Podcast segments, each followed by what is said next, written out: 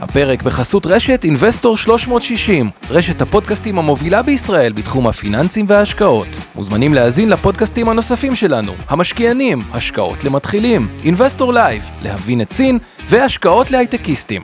הופק ונערך על ידי שמע, פודקאסטים ויצירות סאונד. השקעות למתחילים אבנר סטפאק ועומר רבינוביץ' עוזרים לכם בצעדים הראשונים בעולם ההשקעות.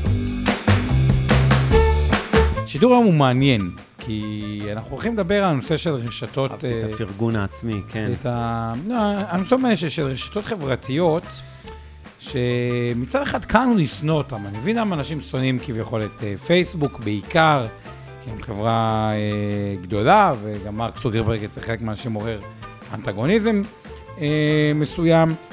וכנ"ל גם יש, זה לא רק זה, יש היום את טוויטר ואת סנאפצ'אט ואת פינטרסט, אבל המודל העסקי שלהם לדעתי הוא, הוא, הוא מודל מדהים. בסוף עסקים צריכים שיווק, השיווק נעשה דרך רשתות חברתיות, הוא הרבה יותר יעיל ממה שחושבים, ו- ו- ויש פה תזה מאוד מעניינת, וגם פייסבוק עומדת לפרסם אחר דוחות כספיים, לתחושתי הם יהיו טובים. כן, פייסבוק זה ממש בשעות הקרובות. אה, נראה את הדוחות שלה. אה, אני מסכים, אחרי שראינו את אה, שלושת הדוחות שיצאו של. הרשתות החברתיות האמריקאיות הקטנות, טוויטר, פינטרסט, אה, מי עוד פרסמה? אה, נו, סנאפ הקליפורנית. זה נראה ממש טוב. מאוד מעודד לראות שהקטנות האלה צמחו בסך הכל בשיעור דו-ספרתי פחות או יותר בהכנסות, אפילו מעל 20 אחוז, ב- ביחס לרבעון המקביל אשתקד. עכשיו, מה היה מיוחד ברבעון השני הזה? אה, שהייתה איזושהי ציפייה שבגלל היציאה מהקורונה, אז כביכול, או יציאה חלקית, בהרבה מאוד מקומות, ואני מזכיר שהרבעון השני, כלומר, אנחנו מדברים על החודשים אפריל, מאי, יוני, זה כאילו לפני הגל הרביעי הזה המתהווה, שהוא גם גל יותר חלש מבחינת העוצמה והנזקים שלו. אז uh, הייתה איזושהי הנחת עבודה שבגלל שאנשים קצת חוזרים יותר לעבודה ופחות בבית, דווקא ירידה בשימוש ברשתות חברתיות, ירידה בהכנסות מפרסום, אחרי תקופה ארוכה שאנשים היו שקועים המון המון מול המסכים, בין אם זה הסלולר, המחשב וכולי. ופה, אה, הרגיש לי שאנחנו, אה, אנחנו, זאת אומרת, ההפתעה הייתה מאוד חיובית, ולכן חלק מהמניות האלה, סנאפ למשל, מתוך הקטנות היא כנראה הכי צומחת כרגע, היא סגרה פערים, שתבין, סנאפ עד לפני כמה שנים הייתה בערך עשירית מטוויטר בהכנסות, היום היא כבר 90 אחוז. אני מזכיר לכולם, סנאפ מוכרת לנו בארץ אולי קצת מסנאפצ'אט, שככה היה לה עדנה יותר לפני שנה, שנתיים וקצת נעלמה, אבל היא עושה חייל בארצות הברית, זו חברה שההכנסות שלה מגיעות מפרסום, היא מצליחה לעשות מוניטיזציה הרבה יותר מוצלחת מרשת טוויטר, ו... וגם היא הרבה יותר צעירה, קהל צעיר, נוער וכולי, אז היא צומחת הרבה יותר מהר. טוויטר זה יותר רשת ברנז'אית, פוליטיקה, עיתונות, מאז שטוויטר איבדה את החשבון, איבדה, אה, סגרה את החשבון לאדון טראמפ, בואנה, בן אדם היה מפרנס את החברה הזו חבל על הזמן, בעקיפין כמובן. אז בוא נגיד שהתחושה היא ש... אה, אה, זאת אומרת, לסנאפ וכל הרשתות יש הרבה מה לצמוח, אבל אני מציע שנחזור קצת ל basics. בוא נלך ל basics. כן. בדיוק. ו- ומה זה ה basic? בואו בוא נסתכל את העסק אינבסטור. אוקיי, דוגמה, ואחרי זה תתייחס גם למיטב, יכול להיות ככה. אני לא רשת חברתית, לא צריך להתייחס אה, למיטב, תדבר. לא, מה מה לגבי, אוקיי, הקמתי, בואו בוא נסתכל אה, את אה, אינבסטור, לא משנה, עסק לצורך העניין, נקרא לו חברת תכנון פיננסי או family office, לפני אה, שש שנים. איך, אני מפרסם את עצמי? אז איך זה תמיד מתחיל? אוקיי, כמובן, יש פלא אוזן וכו', ובסוף עסק רוצה לפרסם את עצמו. וזה מתחיל בצורה אה, הבאה, שבגדול, אתה מתחיל פייסבוק גוגל כ- ככלל אצבע. כלומר, כל עסק חדש בדרך כלל יתחיל פייסבוק גוגל, אה, אולי גם קצת Outbrain טאבולה, כי אלה העסקים ה- הליבה, והסיבה שמשתמשים בהם בתור עסק קטן, בניגוד לעסק גדול, ניקח רגע את מיטב דש, נגיד, שהוא גם עם הסרטונים הדי מצחיקים שפרסמו בטלוויזיה, שבסוף רוב העסקים הקטנים הם עסקים לוקאליים. כלומר, השימוש במדיות, טלוויזיה, רדיו, עיתונות, הוא פשוט לא אקטואלי כאילו מבחינתם, הוא פשוט מאוד מאוד יקר. המדיה המסורתית נועדה בעיקר לייצר ברנד awareness, וזה בעיקר לשחקנים מאוד מאוד גדולים. זאת אומרת שבהגדרה, כל עסק לוקאלי על פני כדור הארץ, מה שנקרא SMB, זו עסקים קטנים בינוניים, שרוצה להתחיל לפרסם, מראש, המקום היחידי שהוא יכול לפרסם זה כמעט הרשתות החברתיות. כלומר, תקן אותי אם אתה טועה, אין אה, טלוויזיה, נכון. כאילו, אין, אין... אה, ברור, לרוב, לרוב העסקים, בוודאי הקטנים, וארצות הברית מלאה בעסקים אקסטרה שמאל כאלה, הכנסות של עד מיליון דולר, קומץ עובדים עד 15 עובדים. אה, זה- הם לא יכולים לעשות לעצמם שום דבר, לא רק ברשתות טלוויזיה ארציות, גם לא במקומיות, זה, זה, זה לראות, אה, איך אומרים, עם זבוב, אה, לראות על זבוב עם פגז של טנק. בסוף, בסוף, בסוף, הרשתות שמאפשרות את כל התרגות וכל הסגמנטציה, מאפשרות לך להיות מאוד מפולח וממוקד לקהל יעד, עלויות הרבה יותר זולות, כולם צריכים להיות שם. ואחרי זה את העלויות שהן באמת הרבה יותר זולות, וזה נקרא עלויות per impression, פר התרשמות, כאילו, ממש זולות בזה. עכשיו, מה קורה? עכשיו בואו ניקח, ניקח את העסק הזה. בהתחלה, איך אני בא ואני אומר, אני אפרסם בפייסבוק או אאוטבריין או בג- בגוגל? מסתכל על התקציב, אני אומר, נגיד, ה- לשיווק, אני אתן לכם 5,000 דולר בחודש, 10,000 דולר בחודש, וכל הדברים. אני אתחיל לפרסם, לראות מה קורה. אה, וככה מתחילים להתגלגל, מקבלים כל מיני לידים, ואני לא מדבר עכשיו מאיזה רשת אה, כן. חברתית, מתחילים לקבל לידים, מתחילים לראות מה קורה איתם. ואז עוברת שנה, שנתיים, שלוש. בוא נגיד העסק קצת צומח, מהמם. ופתאום מתחיל כל הקטע של, אוקיי, בוא, בוא, בוא נבין בעצם את מהות העסק. מה זה מהות העסק, כמו כל עסק? הוא מתחיל להבין, אוקיי, כמה לקוח שווה לי, מה שנקרא lifetime value, שאנחנו מדברים על... בואו נזכיר לצופים ולמאזינים שלנו מה זה lifetime value. כמה לקוח שווה, לוקחים נגיד מה הלקוח מכניס לי, שלוש שנים, חמש שנים, לא משנה איזה אינטרוול זמן. לא, רגע, רק להדגיש, זה כן משנה, כי אנחנו מדברים על איקס שנים, שזה הערכה של החברה על סמך ניסיון בצירי לקוחות קודמים מהעבר, כמה זמן בממוצע לקוח הוא לקוח של החברה הזאת. זאת אומרת, תחשבו שאתם עכשיו חברת אה, אה, אפליקציות, ויש לכם איזו אפליקציה, לא משנה אם זה משחק או משהו אחר, או פילטרים לאינסטגרם, ואתם יודעים שלקוח ממוצע נשאר אה, אצלכם אה, שלוש שנים, ומשלם שישה דולר לחודש לאורך השלוש שנים, כלומר יכניס בערך 220 דולר בכל השלוש שנים האלה. זה הכנסה, זה לא רווח. נניח שה... יש לכם אה, סתם הוצאות 30 אחוז, נשאר 70 אחוז, אז הלקוח הזה, ה-lifetime value שלו הוא נניח 150 דולר לשם הדוגמה. כלומר, כל עוד קניתם אותו בפחות מ-150 דולר, העלות רכישת לקוח, הפרסום וכולי, אז עשיתם כנראה. עסקה טובה. נגיד לקוח, יש לו מיליון שקל, בעולם התכנון פיזי עולמות הכסף, מיליון שקל, ואני גובה ממנו אחוז דמי ניהול, לצורך הפשטות.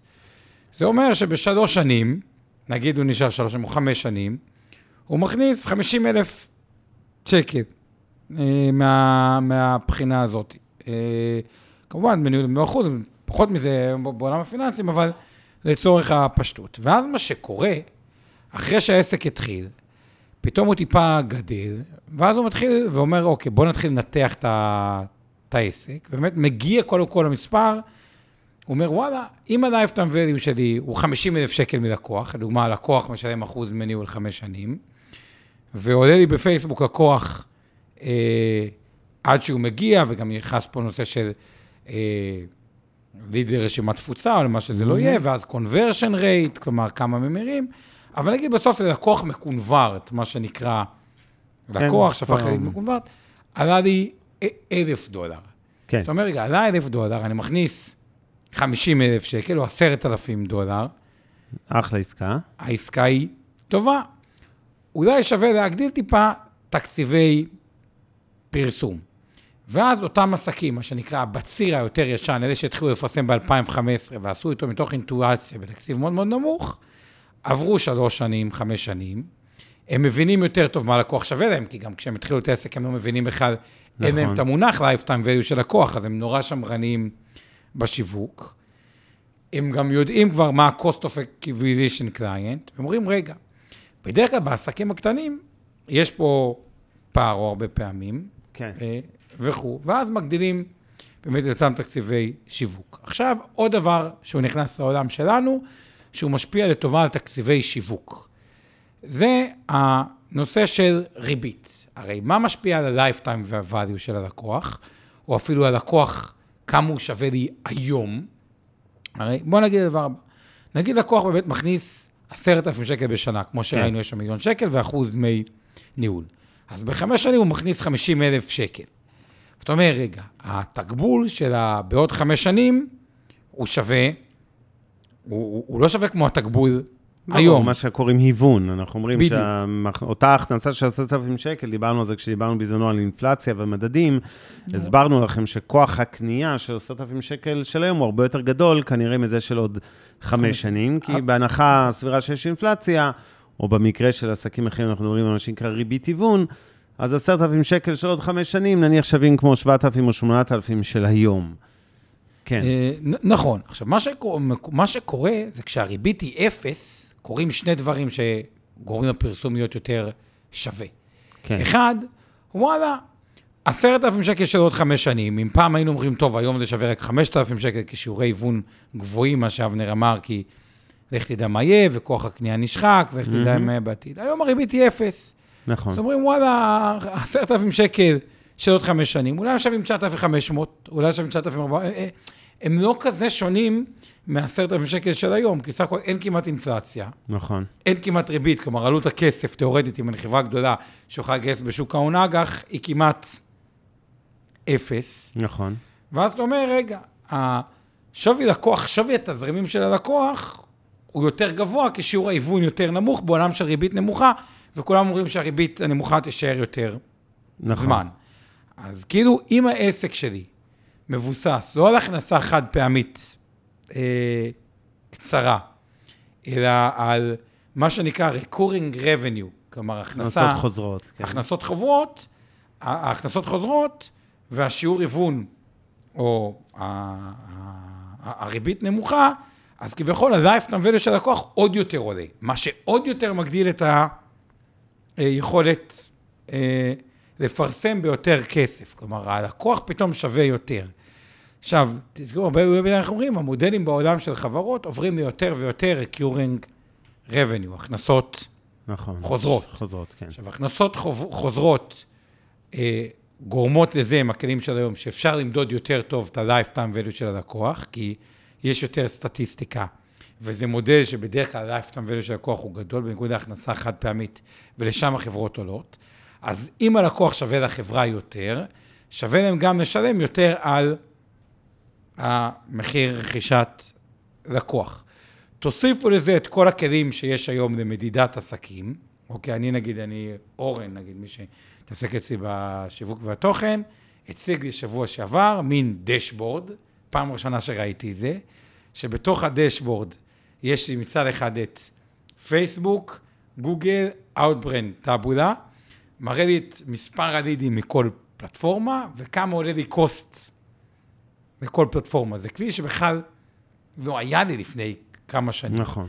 אז תוסיפו לזה שגם העולם נהיה יותר מדיד. אז אם יש, אז המדידה הזאת היא חשובה בעיקר ליכולת לקבל החלטה. מה הכוונה? עד היום, אני באינבסטור עדיין, אחרי שהעסק כבר קיים שש שנים, היכולת שלי לקבל החלטה לגבי להגדיל את התקציב פרסום היא מאוד מאוד נמוכה, כי כאילו, איך אתה עושה זה? אם אין דאטה, תזכרו, עסקים שאין להם דאטה, ורוב העסקים בארץ אין להם יכולת לנתח דאטה. זה למה חברות ההייטק שוות המון, אבל עסק רגיל, אין לו כמעט יכולת לנתח את הדאטה, זאת אומרת שאין לו יכולת לקבל החלטות לגבי התקציב פרסום.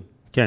ברגע שיש יכולת לנתח את הדאטה, יש יכולת לקבל החלטה לגבי התקציב פרסום, ובדרך כלל ההחלטה תהיה להגדיל אותו, כשרואים של lifetime. עכשיו, כל ההקדמה הארוכה הזאת, למה אנחנו עושים אותה?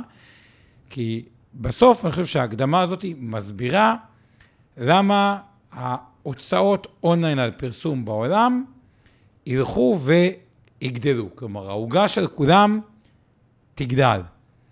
השאלה אם יהיו המנצחים ויהיו המפסידים, אבל בגדול אני חושב שזה שה online advertising הולך אה, לעלות, אני חושב שזה כמעט אה, ודאי. אני מסכים, וזה באמת לב המודל של אה, הרשתות החברתיות שלשמן התכנסנו היום. זאת אומרת, זה בעצם המרכז הכובד ההיסטורי והעדכני היה, נשאר והולך להישאר הכנסות מפרסום. הרשתות אכלו את עולם הפרסום הקלאסי, אה, גרמו נזק אדיר, כן, אה, מה שקוראים disruption לתעשיית הפרסום המסורתית. משרדי פרסום מהעולם של פעם, גם אלה שהקימו מחלקות דיגיטל פנימית, אה, קרסו בהכנסות ובעיקר ברווחים. גם כך הם עבדו, זו תעשייה שעבדה על הרבה שופוני ומעט רווח, עכשיו לא נשאר לא שופוני ולא רווח, ואני חושב שאנחנו רואים לא מעט אה, בכל העולם, לא רק בישראל, משרדים שהולכים ונסגרים, כי בעצם באו הרשתות החברתיות ואמרו למפרסמים, אנחנו גם כלי יותר יעיל וחכם, אנחנו גם כלי ישיר, לא צריך לגזור עלינו קופון.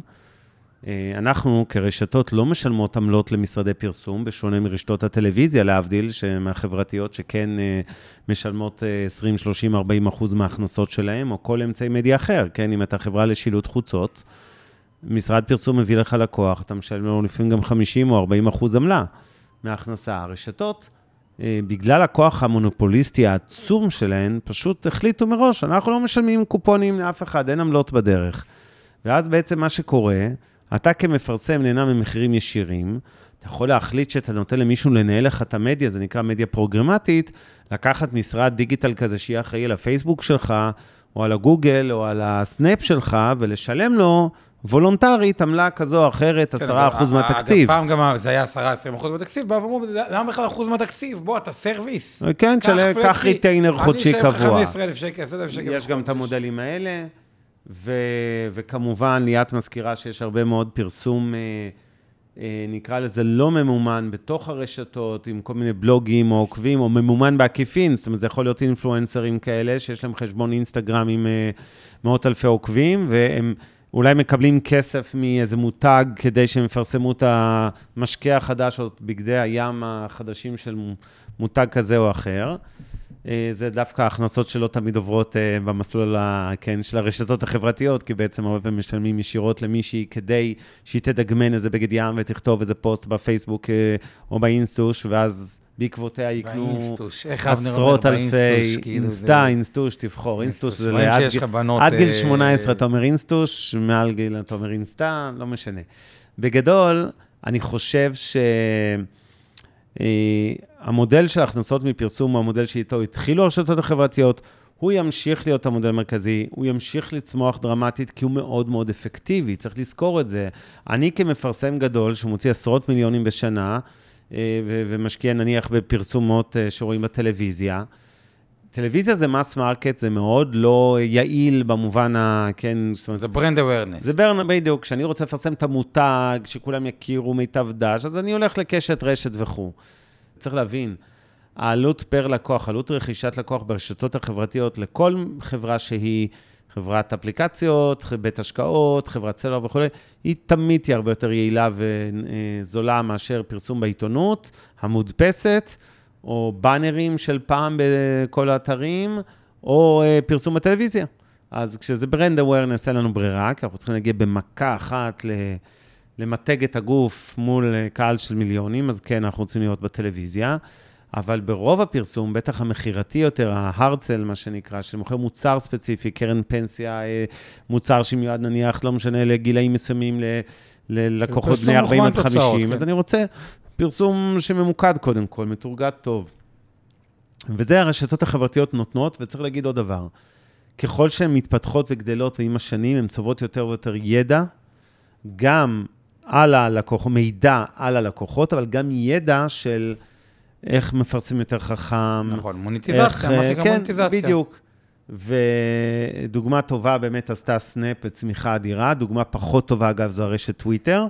טוויטר מנסה כבר שנים לספר, החזון של זה, כאילו אנחנו נפיק הכנסות מהמידע. אם אתה מתווך נדל"ן בניו יורק ואתה רוצה לדעת מה קורה ממש בימים, שבועות האחרונים בשוק הנדל"ן בניו יורק, נגיד למגורים, הרעיון של טוויטר היה, אנחנו ננטר את כל המיליון ציוצים אה, שקשורים איכשהו לנדל"ן, כי אנחנו מפעילים AI, artificial intelligence, ויודעים לזהות כל ציוץ ושיחה. שהייתה בנושא, ואז נביא כל מיני ניתוחים חכמים על טרנדים בשכונות בניו יורק, מה קורה למחירי דירות.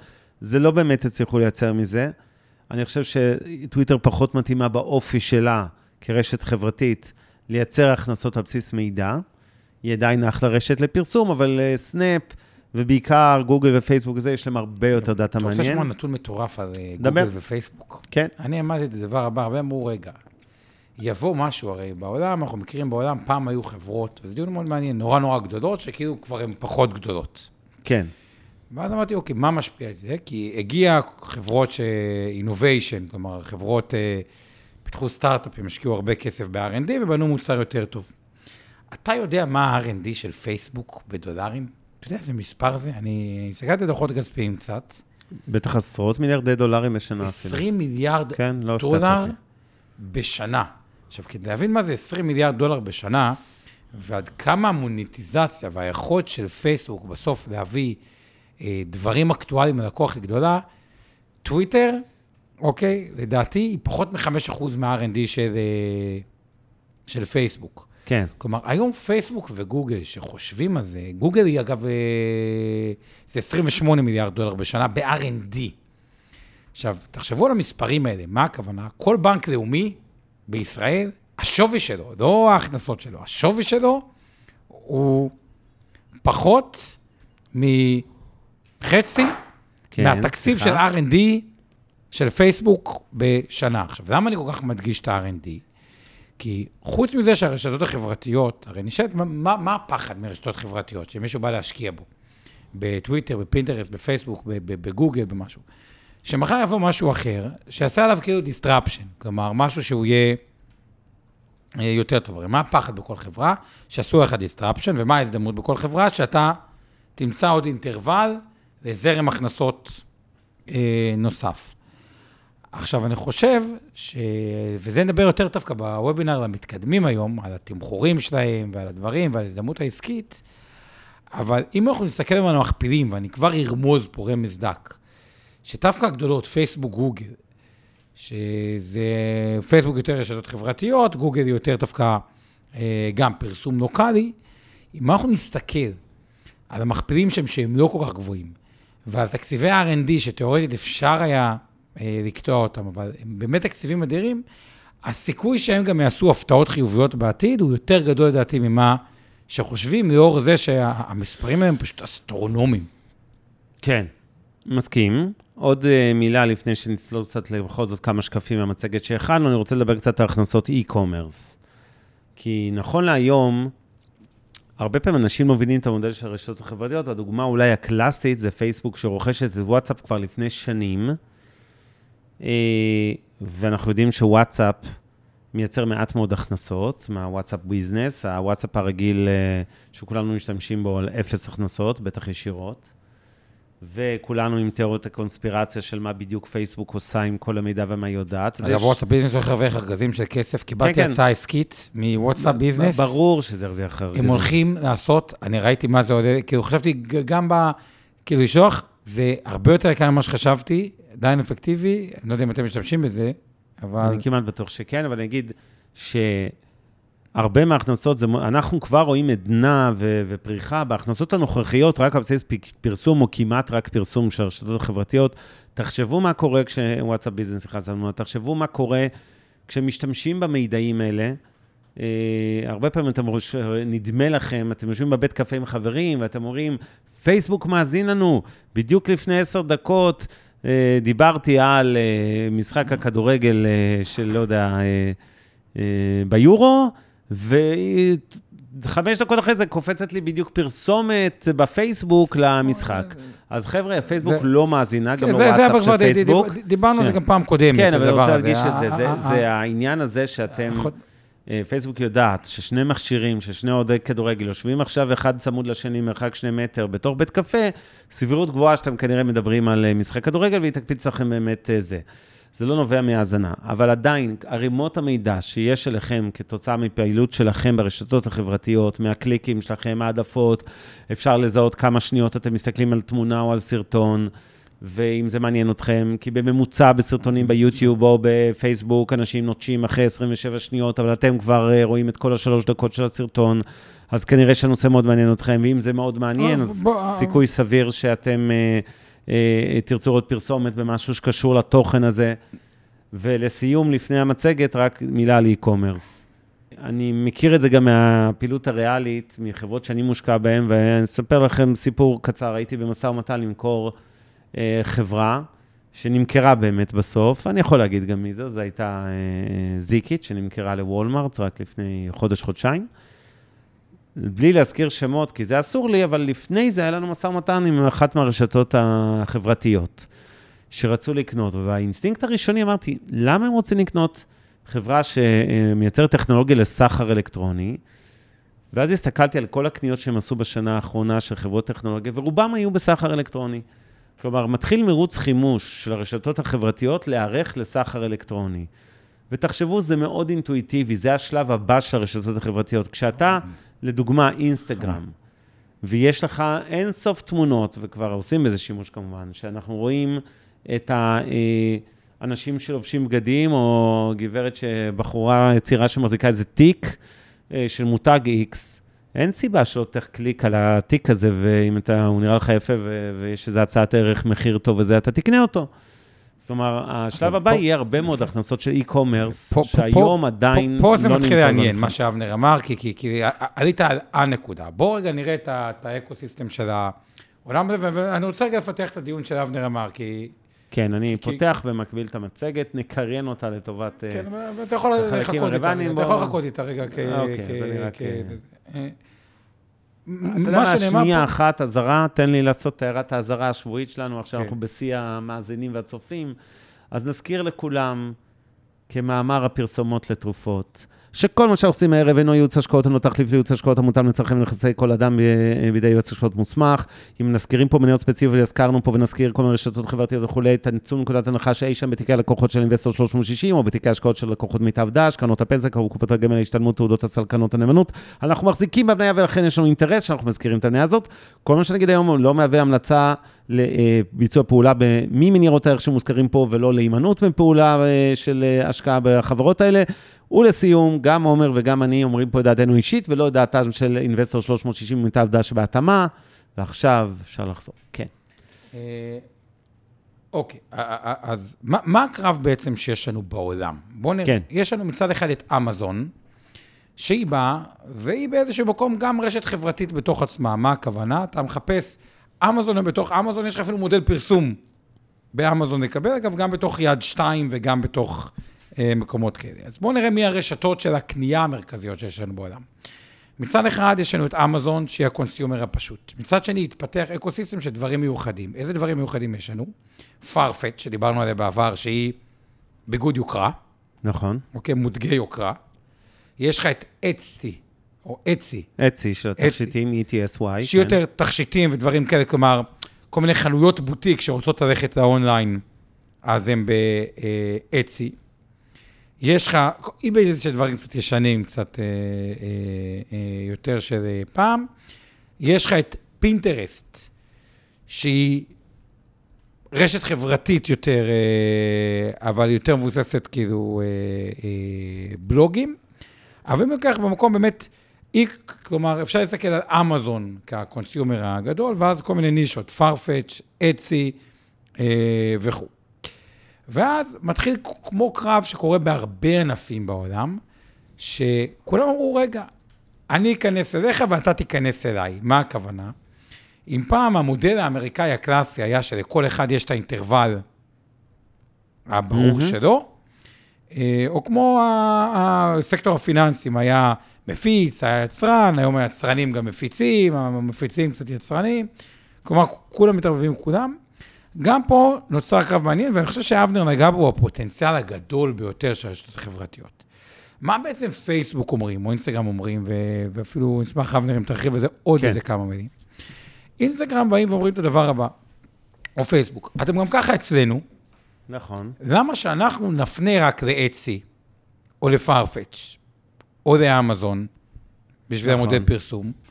אולי אנחנו נהיה ה-marketplace, כלומר, מראש תקנו אה, אצלנו, אפרופו הרשת החברתית שקנתה, או כמו שיש את Shein בארץ, אם מישהו מכיר, אז כאילו...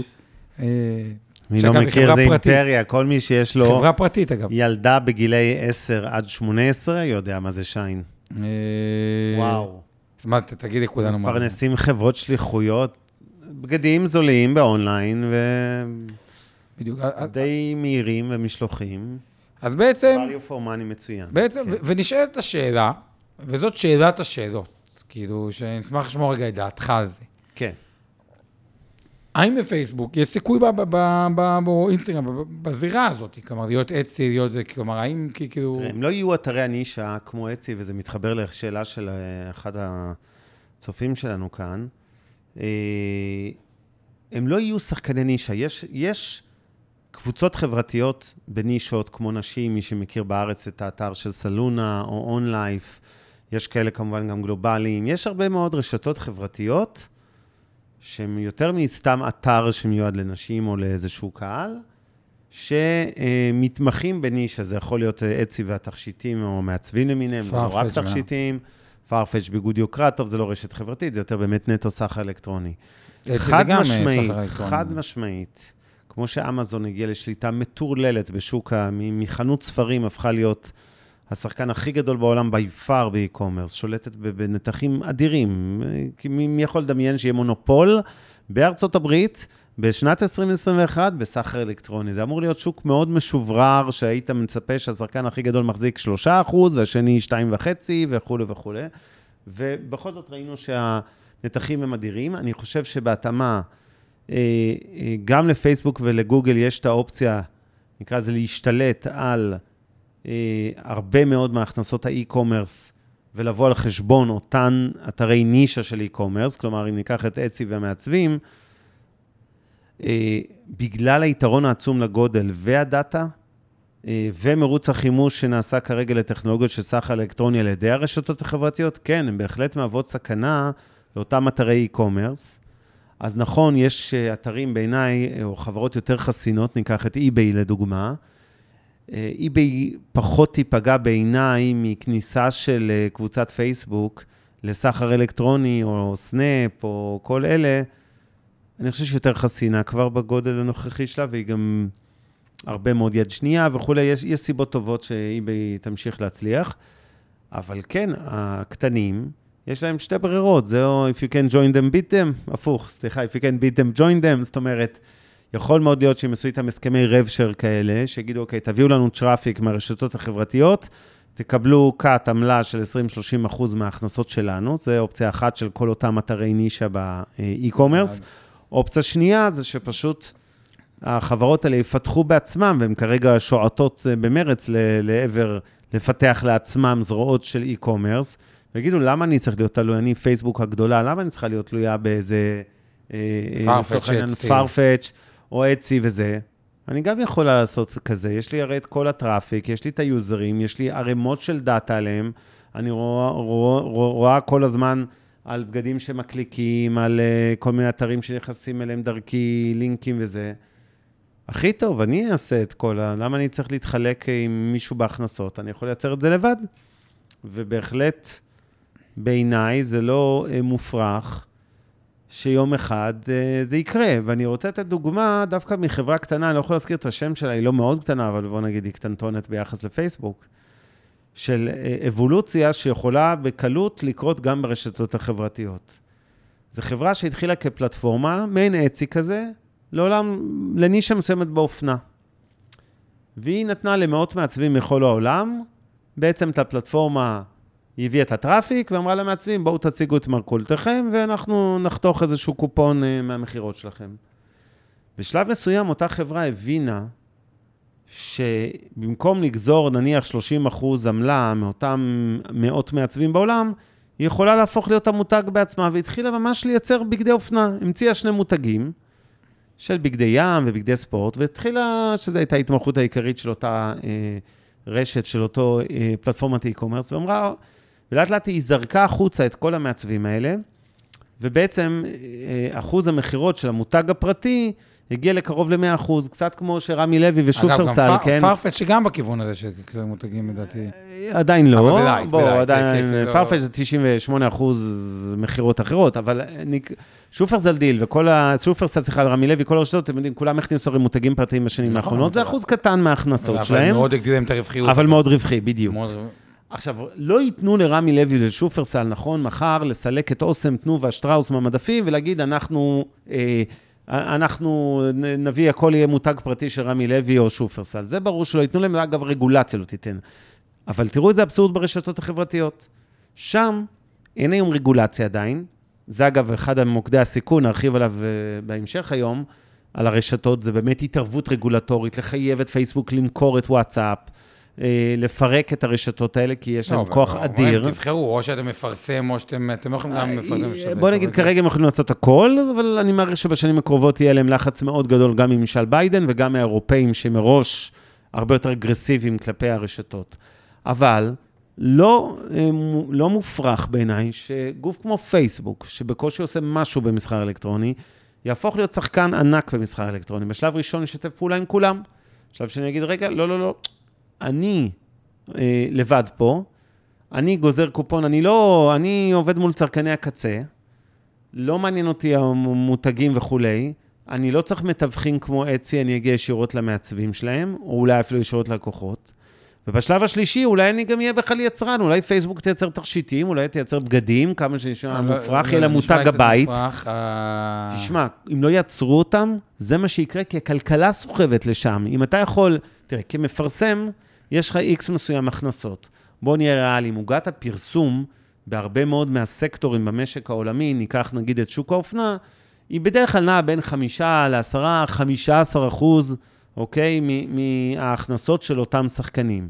זה לא ענפים, כמעט אף ענף לא מוציא 50 אחוז מההכנסות שלו על פרסום, נכון? תחשוב, זה ברמת הכנסות פרסום. בעולם של עמלות, נניח ככה לעולם האופנה, אתה משלם 30-40 אחוז בדרך כלל מהמחיר לצרכן. אה, אתה כמותג שמפרסם עכשיו וזה, משלם לאותה פלטפורמה אה, אה, שהפנתה לך לקוח, אני מדבר על רב שר על ההכנסות. כלומר, זה כבר יותר רווחי מפרסום. השלב הבא זה שאתה אומר, רגע, אני שחקן כל כך גדול, אני יכול להיות היצרן של המותג, אני אעשה לי מותג פרטי, לא יקראו לו פייסבוק, יקראו לו, כמו שעשו ליברה למטבע, אז ימציאו ליברה ל... לא יודע, בגדי ים, ולצורך העניין, שם לא המרג'ין שלך כבר נהיה לי 70 לקחת אחוז. מקומות אה, הזויים ומוזרים. הם לא הזויים, הם לא הזויים, תקשיב, אה, לא אתה לך מסתכל מעבר לאף, אבל... אוקיי, אה, יאללה. לא יודע, בוא נראה כמה היה בוא תן מתוך לי המצגת. את הרציונל שלך, יאללה. נרוץ לא, מהר על אז מה שאתה... אמרנו, עסק פרטי, בסוף העולם הוא מבוסס על S&B, ואנחנו בעולם שתזכרו. כן, המהפכה של Wix, Shopify, Fiverr, מעולם לא היה, בוא נגיד ככה, לעולם לא יכולתי לבנות עסק כמו שלי, אם לא היה את עולם הרשתות החברתיות. כלומר, ה... היכולת לבנות היום עסק קטן, מעולם לא הייתה גבוהה יותר. כלומר, מעצב, לא בעיה, יש לי Fiverr, אתר, לא בעיה בחינם, יש לי אה, וויקס, ואז service, הופ, פרסום, הופ, יש עסק. כלומר, הדבר הזה מגדיל את העסקים הקטנים. בואו נמשיך הלאה, תביא זריז, אני אני ממשיך. אעביר, זה כן. ככה איזה סיכום שאנחנו עושים לדבר. מבחינת המחירים, שזה מספר מדהים, אם בעיתון ה-average cost להגיע לאלף אנשים הוא 32 דולר, במגזין 20 דולר, רדיו 8 דולר, cable TV 7 דולר, גוגל ירדנו כבר ל-2.75, פחות מעשירית. LinkedIn, 0.75, זה כלום. פייסבוק, 0.25. זה בדיוק ההוכחה ליעילות. כן.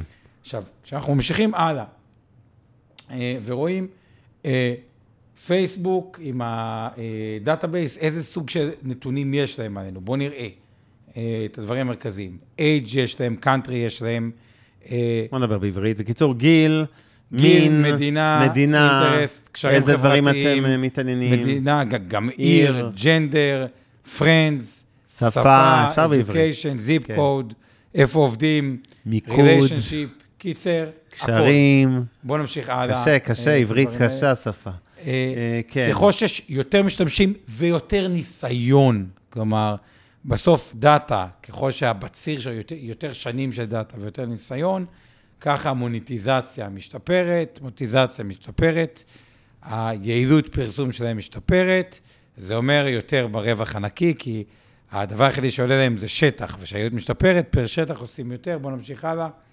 יפה. עכשיו, בואו נדבר רגע על האח- האחרים, שזה מה שנרחיב. יש לנו את פינטרסט, שיש שם קונספט מאוד מעניין, יותר מבוסס אה, גם אה, אה, בלוגים ואנשים, ובכלל, כ, כמחשבה, אחד מהמקומות שבהם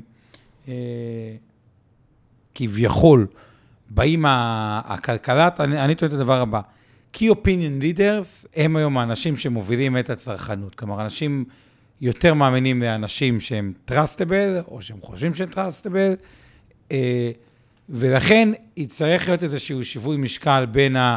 איך מייצרים מודל התעשרות לאותם Key Opinion Leaders, שהיום כביכול מפרנסות את פייסבוק, טוויטר, כאילו הרבה מהחברות האלה חינם. פינטרסט זה איזושהי התחלה, יש שם בלוגים, יש שם זה. המודל הוא אה, מעניין, אבל בואו נמשיך הלאה. אני בחלק השני נדבר על יותר רשתות ספציפיות, אני רוצה בעיקר את- המודל. כן. אה, אני, אני אולי רק שנייה רוצה להתייחס לשתי שאלות רלוונטיות ששאלו אותנו כאן. התחלנו לדבר על אה, אתרי נישה, קבוצות נישה, רשתות חברתיות של נישה.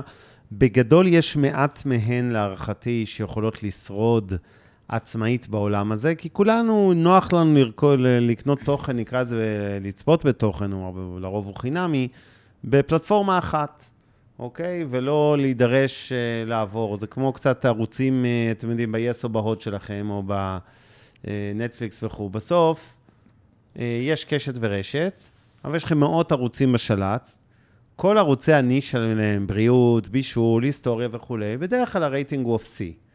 זה לא אומר שאין להם זכות קיום, אבל בוא נגיד, קשה להם מאוד לשרוד. בוא, אז, לגבי השאלה השנייה, מה יקרה, אבל אני לא מסכים איתך, אז אני רוצה רגע לזכור. אז תגיד, תסתור. כי אה, אה, אני אגיד את הדבר הבא, להפך, לדעתי אין הרבה מקומות לשחקנים בנישה.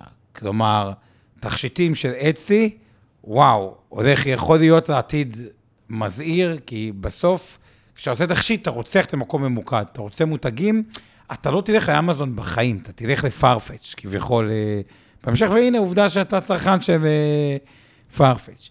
אני חושב שבתוך נישות אין הרבה מקום להרבה שחקנים. כלומר, בתוך נישה דווקא אה, להשקיע במנצח בנישה היא, היא השקעה טובה.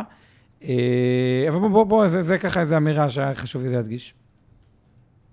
אוקיי, אז אני, אה, לגבי השאלה השנייה, מה יקרה, איך פייסבוק, אה, נגיד, תתייחס לרשתות כאלה? האם היא, לצורך העניין, תנסה לקנות אותם, או להפך, להילחם בהם? אני אגיד ככה, בבסיס, ככל שרגולציה לא תתערב, הפייסבוקים של העולם והגוגלים של העולם ירצו לקנות את הרשתות החברתיות של הנישות, רק שאני כבר לא בטוח שיאשרו להם יותר מדי רכישות, כי המגמה, כאמור, יאשרו. הגלובלית היום היא הפוכה, להגיד להם, חבר'ה, אתם נהיים אה, תמנון שמן מדי, מונופולים, ואנחנו רוצים שתמכרו נכסים, בטח לא שתקנו נכסים. ולכן, לדעתי, זה קצת יחזק את המעמד העצמאי של אותם זה. אני מסכים עם מה שאמרת, זה ברור שבכל נישה יהיו מעט מאוד שחקנים, אוקיי? אה, ופה יש קצת מה שאנחנו קוראים אפקט ה-winner takes it all. מה זה ה-winner takes it all? אם ניקח את גוגל ומנועי חיפוש, 90 והרבה אחוזים, לא יודע כמה היום, מנועי החיפוש, מאנשים שעושים חיפוש, עושים את זה בגוגל.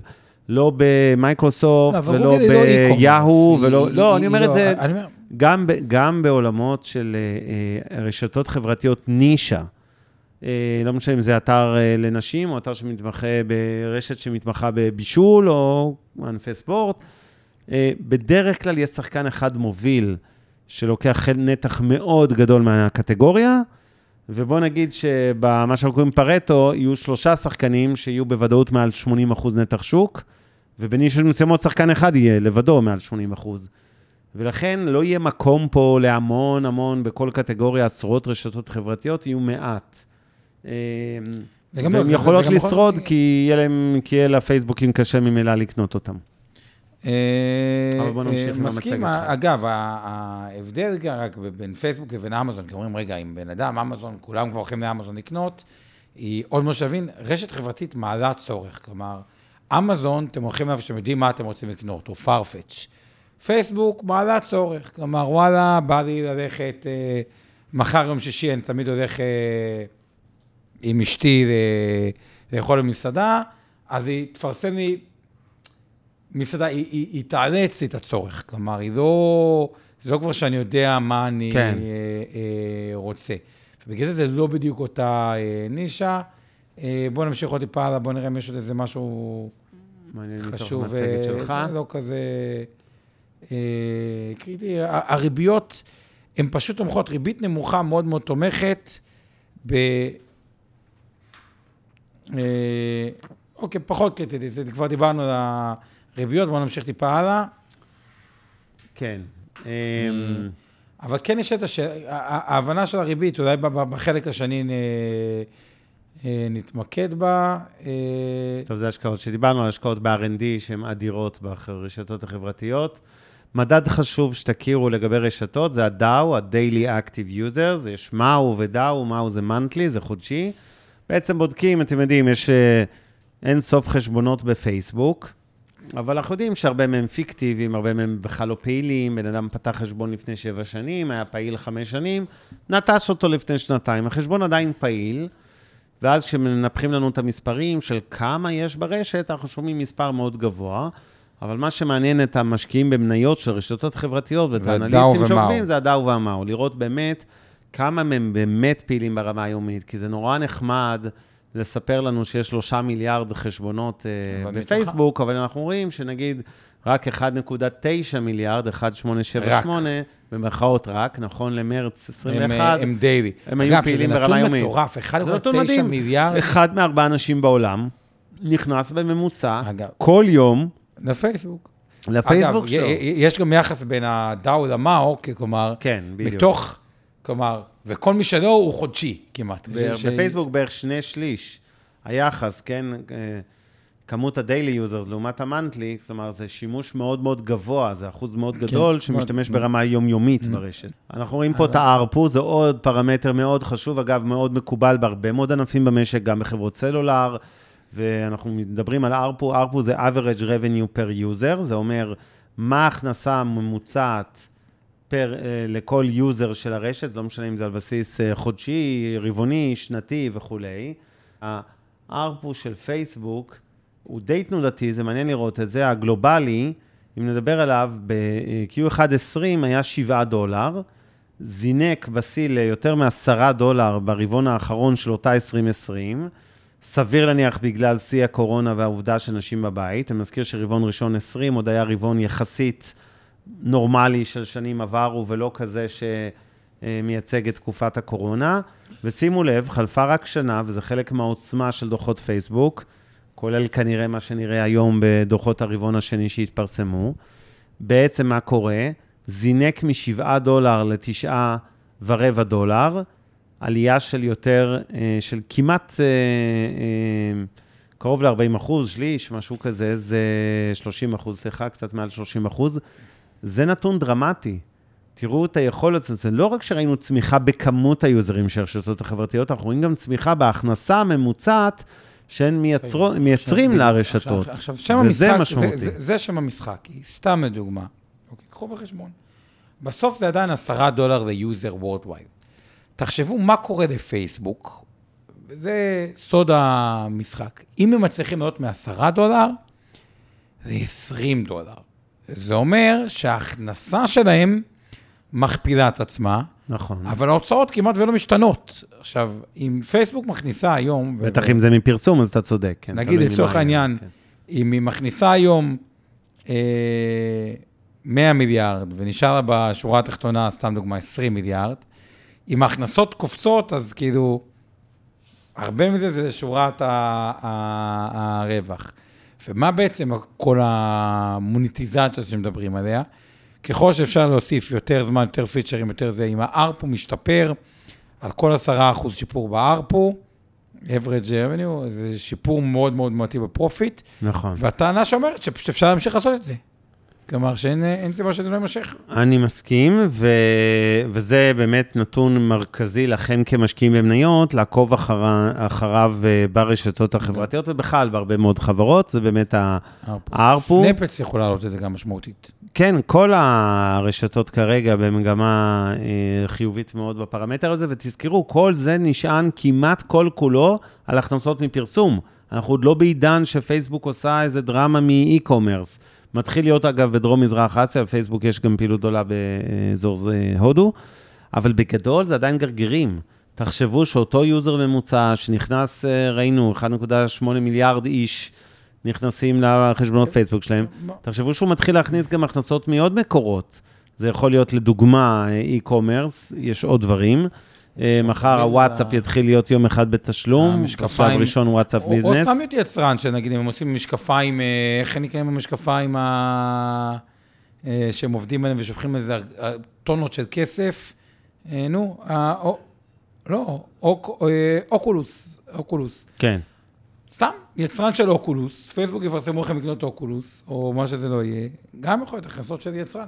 בכל מקרה, המכפיל רווח של פייסבוק היום 31, אה, המכפיל רווח העתידי יותר נמוך, ואם נקצץ את ההוצאות R&D, המכפיל שאפשר לחסוך בהם עוד יותר אה, נמוך. הבאסה שהיא המניה טיפה טסה לאחרונה, אבל אה, די מעניין, בוא נראה עוד טיפה שלא פספסנו ככה שום דבר חשוב, לפני מילה לסיכום שלך, כן, עוד, עוד, שלי. עוד מילה רק על פייסבוק, אני תמיד מזכיר את זה כשאנחנו מדברים על פייסבוק, ועל המכפילים שדיברת, הם נשימים אולי טיפה גבוהים, אבל אה, צריך להגיד בכנות שא', לפייסבוק יש הרבה מאוד מזומן, נדמה לי 11 או 13 אחוז מהשווי שלה, אני חושב שפחות, זה- אה, פחות, ב-11 אחוז, לא זוכר, הוא במזומן, ואת זה צריך קצת לנטרל, כי אני אומר, אם חברה מסוימת שווה, סתם אני זורק, אה, לא, כמובן פייסבוק שווה הרבה מעל, אבל נניח 10 מיליארד דולר, אבל יש לה 2 מיליארד מזומן, אז בעצם השווי האמיתי שלה הוא רק 8 ולא 10, ולכן כשאנחנו מחלקים מכפילים ורווחים וזה, צריך להסתכל על ה... נקרא לזה השווי העודף מעל ההון הנזיל, מעל המזומן נטו, נקרא לזה ככה. מזומן נטו זה המזומן וניירות ערך וכל מה שיש לחברה הזאת, בניכוי החובות שלה. אז אם הנטו היא בפלוס לך- 2, אין לה חוב כמעט, אגב. היא נסחרת ב... לא, ברור, ואם היא בנטו בפלוס 2 ונסחרת ב-10, זה אומר מעשית שהיא כאילו שווה 8, לכן המכפילים האפקטיביים הם אפילו יותר נמוכים מהמספרים שאמרת קודם. אז זה שני דברים, זה. המזומן, וככל שאחוז ההוצאות של החברה, של R&D, הן יותר גדולות, כלומר, והיום פייסבוק, אני יכול, אני, תבדוק את ההכנסה של פייסבוק אחרי זה, זה תודענו, אני אתן לכם את הנתון המדויק, אבל 20 מיליארד זה נתח מאוד מאוד אה, משמעותי כן. אה, מתוך ה- אה, סך ההכנסה שלה, זו חברה שמרוויחה כ-30 מיליארד לדעתי operating, אז ברור שאם R&D זה 20 מיליארד זה המון.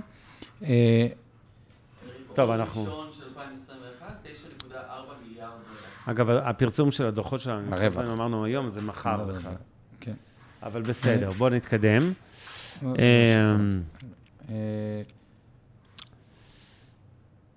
לא, נראה לי די... אה, מיצינו מבחינתך? די... אה, סיכמנו, בוא אז תן לי לפני מילה. כמה מילות סיכום, אני אני אפרגן, זה לא פינה חברתית, אבל בכל זאת, אה, אני צריך לפרגן להם על לפייסבוק ולגוגל, וגם להגיד למי שעוד לא מכיר את התוכניות האלה, ומעורב בעמותות שונות, אתה יודע שפייסבוק וגוגל, יש להם תוכניות שנותנות מדיה חינם לעמותות כדי לקדם את וואלה, עצמן. לא, לא כן, הכרתי את זה לעומד. אתה יכול לקבל עשרת אלפים דולר שווה ערך לחודש, זה המון לעמותה, כן? 120 אלף דולר, כדי לפרסם אה, בגוגל, אה, AdWords וכל הפרסומים שחברות עסקיות משלמות עליהם הון עתק. אה, זה ממש ממש אה, יוזמה יפה בעיניי, והיא קצת מאזנת את העניין ה... שהרשתות האלה עובדות, אה, בסך הכל אה, בעיקר מפרסמים עסקים קטנים בינוניים, גם חברות גדולות, בתשלום, אז אה, נחמד שהם עושים גם משהו טוב לחברה. אבל אם אני מסכם את הנושא רגע של אה, מניות האינטרנט, אני אגיד, אה, מניות, ה- סליחה, הרשתות החברתיות, אז אני אסכם רגע בכמה מישורים לפחות מבחינתי. במישור התמחור, בשורה התחתונה, המניות האלה נראות יחסית, ואני מדגיש יחסית להייפ הכללי של אה, עולם הנאסד"ק והאינטרנט. היום ספציפית אנחנו מדברים ב- ביום של אדום של ירידות של 2% כרגע, אבל באופן כללי, הם יחסית במחירים נוחים. כשאני משקלל את הצמיחה הגבוהה של הרשתות החברתיות, ואתם תראו את זה ברבעון השני, כבר ראינו חלק מהדוחות של הקטנות, הפינטרסט, טוויטר וסנאפ, נראה את זה כנראה גם מחר בפייס. אה, הצמיחה היא יחסית מאוד מאוד יפה. אה, כשאני משקלל צמיחה גבוהה, עם אה, העובדה שיש להם לפעמים לא מעט מזומן, שכשאני מנקה אותו זה מוריד את המכפיל הממוצע. עם העובדה שיש להם מקורות הכנסה שעוד לא מגולמים בכלל, בעיקר e-commerce, שלא בא לידי ביטוי ב, אה, אה, בדוחות רווח והפסד הנוכחיים של אותן חברות, אני חושב שאלה בהכללה מניות שמעניינות להשקעה. אוקיי? זה במישור רגע של מניות. אני מזכיר על איזה נתונים אנחנו רוצים כמשקיעים במניות לעקוב אחרי, כשאנחנו בודקים רשתות חברתיות. א', צמיחה בהכנסות מפרסום, אה, year over year, מה, שנו, מה שקוראים, כלומר, אנחנו משווים את רבעון 2 לרבעון 2 של שנה שעברה. בגלל הקורונה מעניין גם להשוות לרבעון 1 של שנה שעברה, גם את הרבעון השני שיהיה עכשיו, כי זה מראה לנו רבעון שלא היה בו קורונה בכלל. אני חושב שמעניין לראות את מדד ה-ARPU וה-DAO, מהו שדיברנו, אני מזכיר, average revenue per user זה ההכנסה הממוצעת לכל יוזר של פייסבוק או אינסטגרם. DAO, Daily Active Users, מהו monthly Active Users, לראות כמה באמת משתמשים, כי יש רשתות שיש אולי, אה, נקרא לזה, יש רשתות שלא יודעות לעשות מוניטיזציה גבוהה, טוויטר היא אחת מהן, ולכן היא גם פחות צומחת, ולכן המניה שלה באופן יחסי בשבועות האחרונים פחות אטרקטיבית ביחס ליתר, כי קשה לה לייצר מודל הכנסות מהותי, עם כל הכבוד לציוצים, כי זו מדיה מאוד פוליטית, מאוד ברנז'אית, עיתונאית, אה, והם לא מצליחים לייצר, אין בה הרבה מאוד, אה, ערך הדאטה של יוזרים של טוויטר הוא הרבה יותר נמוך מערך הדאטה של פייסבוק עם אינסטגרם ועם אה, וואטסאפ, ולכן יותר קשה להם. אני גם מעריך שבכניסה ל e-commerce, טוויטר תהיה האחרונה, נקרא לזה לממש, to monetize, מה שנקרא, כן? לממש לכסף הכנסות מ e-commerce. ולכן לדעתי היא הפחות מעניינת אסטרטגית, גם מאז שטראמפ הלך, אז נראה לי באמת הם אה, איבדו הרבה מהאטרקטיביות שלהם, נהיה משעמם בטוויטר, פחות הולכים מכות. אה, גם יאיר נתניהו לדעתי חסמו לו, אז אה, זה בכלל סיבה שטוויטר תקרוס. בקיצור, מעניינות להשקעה, מודל עסקי טוב, מודל עתידי עסקי מצוין, כשהאי-קומרס ייכנס יותר חזק בשנים הבאות. והגורם הסיכון המרכזי, ועם זה אני אסיים לפחות את הסיכום שלי ונעבור אליך, זה הרגולציה. צריך להביא בחשבון שעיני העולם אה, נשואות אל עבר אותן אה, רשתות חברתיות. מאוד לא דמיוני שהם אה, ייכנסו בהם ברגולציה, שיתוף פעולה של ארה"ב ואירופה, החל מכל מיני מגבלות על מודלי הכנסות, דרך אפילו אילוץ של חלקן למכור נכסים שנרכשו בעבר, נתתי דוגמת פייסבוק ווואטסאפ.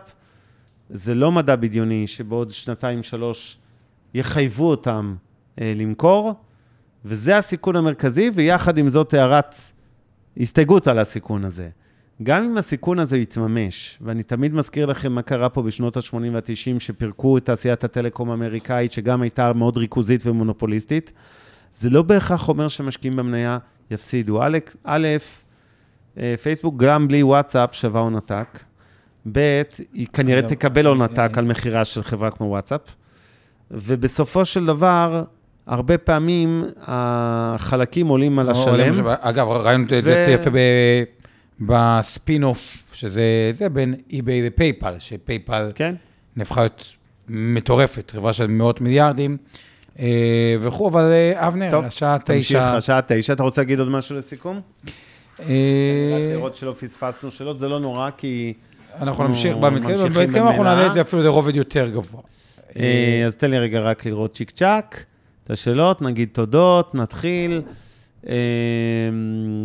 e-commerce מסחר מקוון, אגב. רגע, סער שואל, אני מניח, אותנו. אה, בתיאוריה שלי, מכיוון שפייסבוק ודומיה איבדו את האמינות מול משתמש הקצה, בגלל כל נושא של פייק ניוז ופוליטיקה ורכילות וכולי, אה, אז אה, סער חושב שבקיצור, רשתות חברתיות יחזרו לבסיס שלהם, יציגו את המשתמשים, את הדעה של משתמשים אחרים על תוכן וכולי, זה... יקומו יותר רשתות בלעדיות שמחברות קהילות כאלו, ופייסבוק לאט לאט תאבד. את נתח השוק שלה, מה דעתכם על הנושא והתיאוריה? אה, תראה. אה, אה, כן. אני אענה בקצרה. קל לשנוא את פייסבוק. כן. בצדק. אוקיי, כי מה בעצם באים ופייסבוק אומרת? אנחנו עושים דאטה מוניטציה וזה, ובעולם של הפרטיות. אבל בסוף בוא תני שם של עוד רשת חברתית אחת. שמות אנחנו מכירים, אבל זה לא... לא, לא, גדולה. עזוב, נו, פייסבוק, כן. אימפריה, מה? אין באמת, כלומר, בסוף כשאני מפרסם, בואו קח את, אה, כמפרסם, אבל אבל אני רוצה שנעבור רגע אה, למת- למתקדמים עוד רגע. בסוף כמפרסם, כן. אתה צריך לקבל החלטה איפה אתה שם את הכסף. נכון. בוא, שכולם נמצאים בפייסבוק, אז אתה מתחיל מהם. בסדר, נקודה, כמו שאני. שם בקשת ורשת ולא בערוץ אה, הופ קטנטנים, כן, ואז משם לכל השאר. זה נכון, אבל אני, אני רוצה בכל זאת לענות לסער רק על התיאוריה. תראה, הם גדולים מדי. אה, נכון שיש המון בעיות של פייק ניוז, ואנחנו מכירים את זה אה, בענק, גם בפייסבוק, לא רק בכל מיני אה, ערוצי נישה.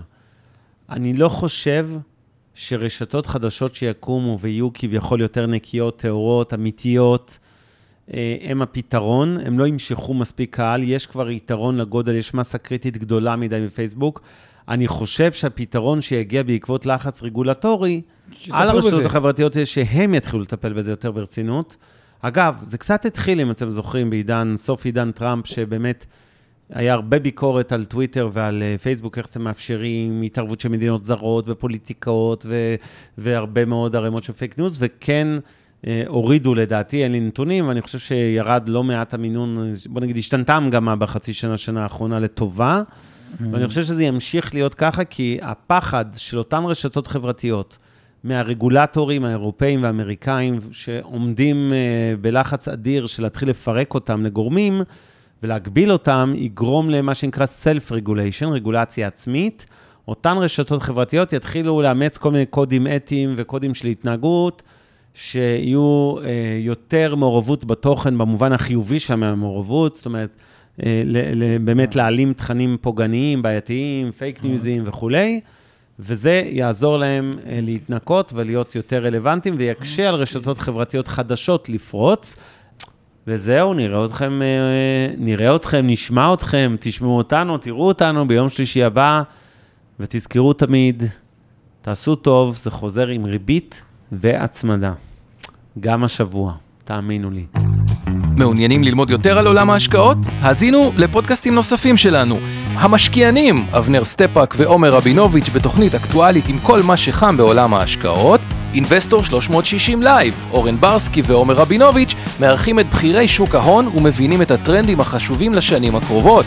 להבין את סין עם יובל ויינרב, עם כל מה שרציתם לדעת על הענקית מהמזרח. השקעות להייטקיסטים עם צח איציק, שיבנה איתכם תוכנית כלכלית להגשמת החלומות שלכם, והפודקאסט ההשקעות למתחילים, לכל מי שעושה את צעדיו הראשונים בעולם ההשקעות.